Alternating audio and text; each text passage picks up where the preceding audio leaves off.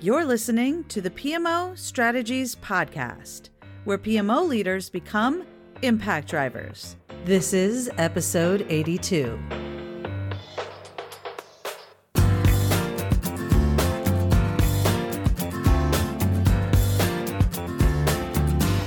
Hey there, Impact Drivers. Welcome back to the PMO Strategies Podcast. I am your host, Laura Barnard, and today we are talking all about the when and the how of building a project management training and development program inside your organization. Many of you are PMO leaders running big programs or in a position in your organization where you are influencing how project management competencies are built in your organization. This episode is sponsored by Wrike. Wrike is a collaborative work management platform that enables teams to be insanely productive by transforming the way they plan, manage, and complete work. More than 20,000 companies worldwide rely on Wrike to manage complex projects and ensure deadlines are met. By bringing everyone into a single digital workspace, no matter where individual contributors are located, teams can achieve aggressive growth goals while improving efficiency and maintaining quality. Learn more at PMOImpactSummit.com forward slash Wrike. That's PMOImpactSummit.com forward slash Wrike. And so we're going to dive in today to the when, the how, the why, and everything that you need to know to get the timing right and the right support and focus for developing your project management competencies in your organization. And joining me today is Allison Primack.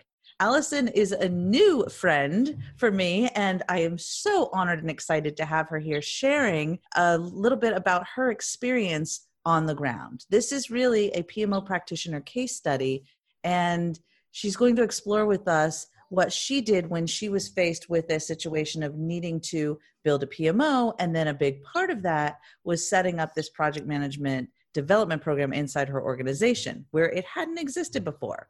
So let me tell you a little bit about Allison before we dive in. Born and raised in California, Allison Primack has spent the last eight years in Washington, D.C., supporting some of the largest federal IT projects. For Allison, there is a thrill in tackling newly forming programs and strategically building organizational structures and processes that are scalable, easily consumable, and effectively meet their objectives. Ah, she's speaking my love language.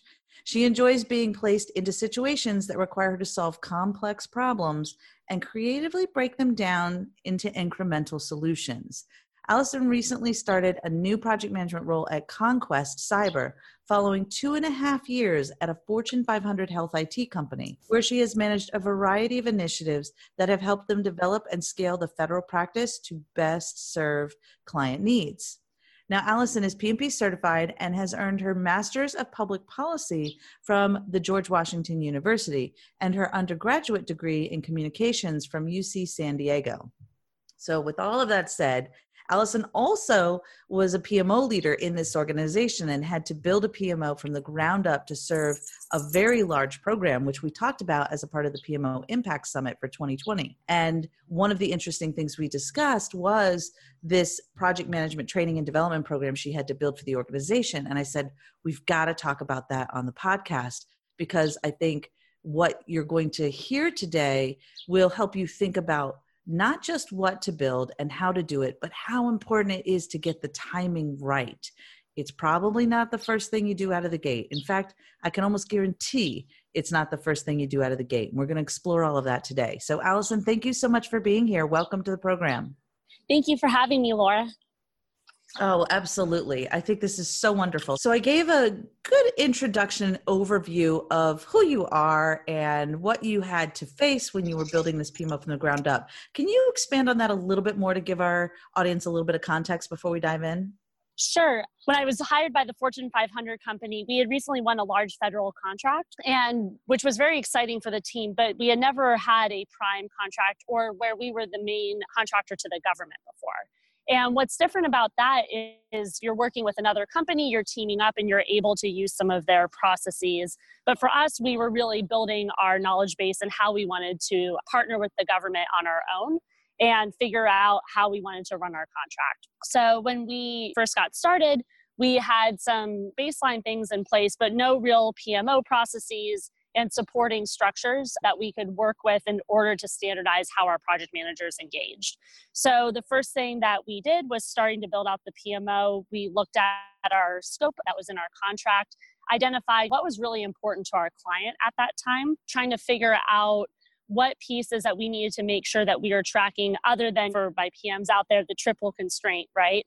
What were mm. things that mattered to our client what was important and go from there so it's a constantly evolving process laura as you know yeah. the process development is not a one and done so worked on building out in partnership with our clients and i think one of the things with the partner program is how are we working you know across the different organizations within our company as well as our subcontracting partners to make sure that we have a consistent program based on processes that we built so i think to your point about the timing of the thing we had to be creative since we were building everything at once Oh, yeah, for sure. And one thing that we dove into during your summit session was this idea of first figure out the business needs, figure out the most pressing needs. And in this case, a lot of that was clearly defined in this contract.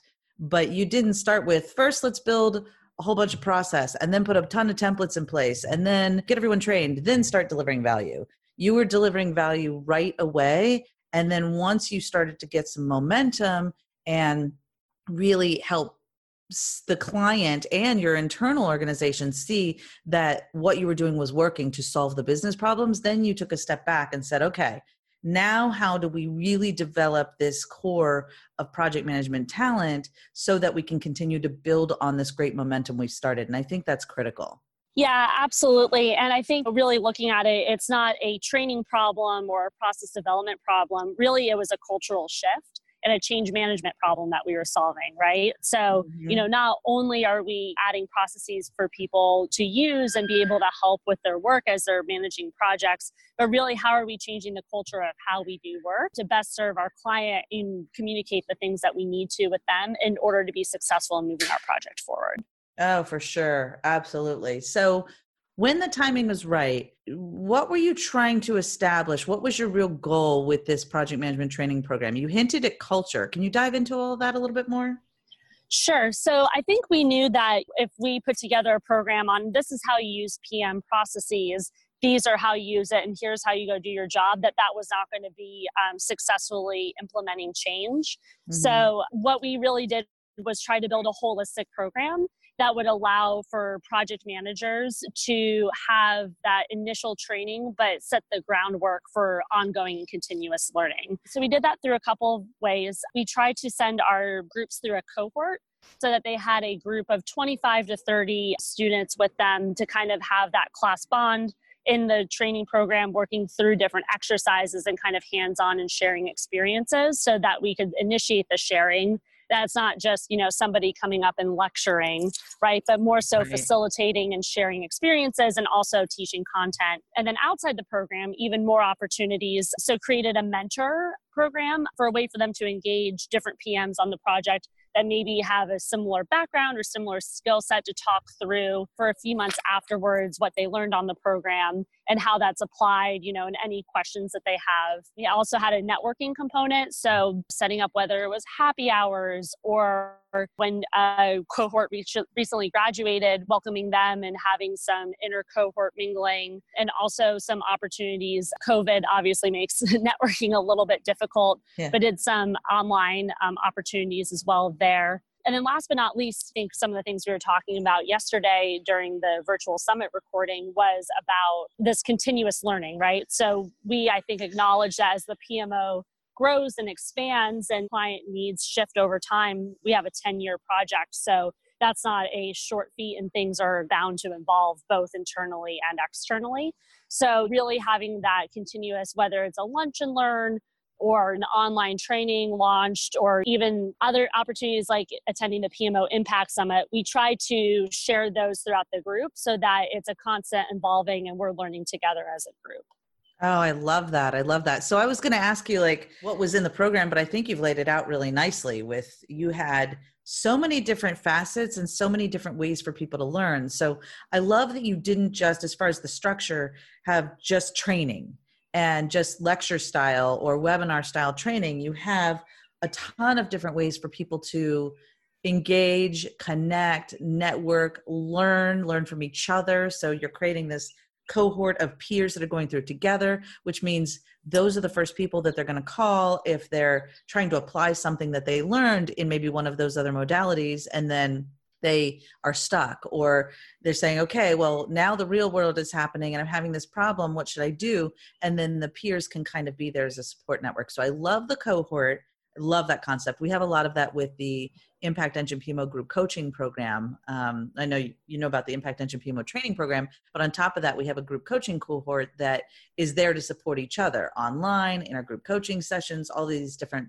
ways to share information and support each other. And hey, I am using this new template for scoring our projects to figure out their priority. Let me share that with you, or things like that. And I think Very that's cool. so important because that's where the most I think the most learning comes from is taking what you did in a classroom style or an instruction style or a walkthrough of the process and then you're applying it and making it real. So I love that your framework had abilities for connection, engagement, collaboration, idea sharing, on top of the training components that they learned. And then I also, you know, picked up all of you impact drivers listening. There's like a ton of value bombs being thrown here at us. So make sure you're grabbing it all up because this is so cool.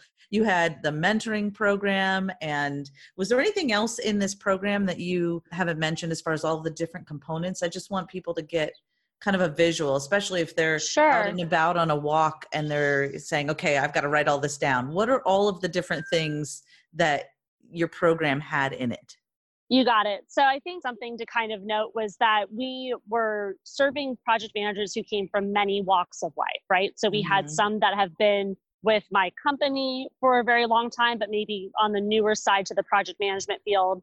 We had project managers that came in with 10, 15, 20 years of project management experience in the Washington, D.C. area, but new to the company. And so, really, what we were doing was what was a program that we could set up that was specific to the project management practices and the PMO processes to kind of have that change management and build that PM culture. So that was one of the reasons why we decided to build something in house. So the first thing was the in person, we called it the core training, where we had the cohorts. This is really like going through the PMO processes, but going beyond this is the process and more so of how do you apply it it was very activity based. We had an amazing facilitator, and I call it a facilitator, not a trainer, because mm. really I think it wasn't just he you know was very experienced and was able to talk about how this worked from his experience but was also trying to draw out the experiences from those in the room to kind of provide that extra value I think our learning strategist was also awesome and was kind of like, what's in it for me as a part of the approach to getting people excited about engaging. Because you probably know, Laura, if you came to a new company and you've been a project manager for 10, 15 years,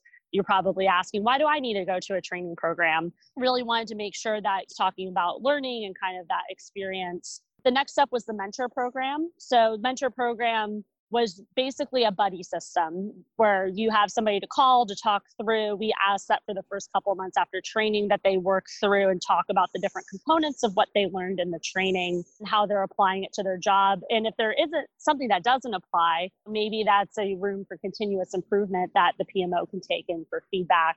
The next part was about networking. So, giving the different project managers the opportunity to talk to or work with project managers that maybe they wouldn't have come across otherwise. So I think to your point earlier, I love the kind of that organic sharing. That's something that we love to promote in our program as well. And then finally, the continuous learning. And I think something really cool about our continuous learning is yes, it's very PMO heavy. Um, when the PMO is updating their processes, they'll come and do a lunch and learn or something of that sort. But we also include opportunities. Um, we have a lot of PMP certified project managers. So trying to provide opportunities both you know like the um, pmo impact summit other free pdu opportunities and podcasts for folks to listen to and you know maybe connect over. And then also I, for my pmps out there you know that you know when you have your renewal and you have those 60 pdus and you're oh man like how am i going to get that all done? We tried to get our pmp certified project managers engaged and offer them the opportunity if they have a topic that they want to talk about, if they want to create a presentation or do a lunch and learn. Um, and allow them to kind of do some PDUs through that as well um, through our program that we encourage that heavily with them. Oh, that's so, so, so good. So good. Now, taking a step back, I really want to emphasize that you were talking about this being a cultural shift. And I'm curious, is there anything you decided that you would not include or include because you could do so i mean you this is such a robust program but i'm sure, sure. that you were faced with situations where you had to decide what's not going to be in here. Can you talk about anything that you didn't include or any decisions that went into deciding because you were doing more than just training people? This was sure. this was cultural shift in your organization and i like how you snuck in there and i keep trying to pull out all these wonderful things you're sneaking in there like it's no big deal. These are really a big deal. The fact that you were using this as a way to bring new people into the culture you were building as you were building it right? Because you Absolutely. said for project managers that have been there, done that 10 or 15 years, they're saying, why do I even need to do this?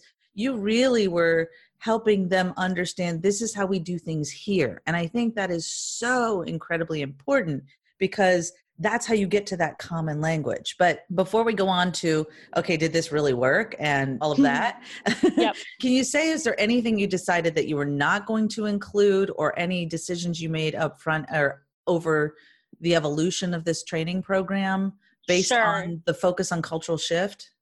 Yeah, so I think one thing that we just wanted to be very careful of is we didn't want to over processize the training. So, one thing that we did not want the team to walk away with was here's a checklist of all the things you need to do as a project manager. And if you check things off this list, then you've done your job and you've done a good job. I think in our like environment and kind of the overarching company culture that we're fitting into, it's always client first. And so trying to find ways that we could promote that through our PM culture, right? So we wanted to talk through like here's a framework, but obviously there's problem solving giving mm-hmm. some scenarios of kind of that integration of where some of these processes come together and what it looks like in real life. And I think also too, like kind of using it as a, a tool to educate maybe some of our other, you know, technical areas or functional areas that maybe aren't used to having the luxury of having a project manager right come mm-hmm. in and help them stay on track educating them ways that they could further engage and further help them by showing them the value that they were doing, right? But that doesn't right. necessarily come through when there's just a a how-to guide, if you will. Yes, for sure, for sure. Okay, so the big question is you did all of this, but did it work? Did you achieve a return on investment, which you know I'm always talking about, for all of the effort you put in? And what does it look like today? Sure. So I will say that the jury is still out. We, I think, are seeing some immediate cultural results and some mm. positive impacts from leadership having more ideas and a better, you know, understanding of what project managers do and mm. how mm. they can help them. I think that there's also been some really positive impacts in terms of our contractual deliverables and having some organization and timing. So there's some immediate ROI on that. I think one thing that's hard about programs like this is that it's so much soft skills in the beginning, right? And kind of seeing those cultural shifts. So I'm excited to see as it evolves over time if there's more tangible financial things. But I think in terms of people understanding what project managers are, how they can help them, and project managers knowing that they could go reach out to each other and who's who in the zoo. I think especially in the time of COVID where we're not sitting in an office next to each other, um, that there's already those relationships that they know who they can ping. There's a phone a friend option. There's a distribution list you can email if you have a question, you know, and knowing who those leads in the PMO are if you're facing an issue, I think yeah. has been really critical and kind of those relationships and being able to ask each other and not feel isolated on an island has been um, pretty impactful so far.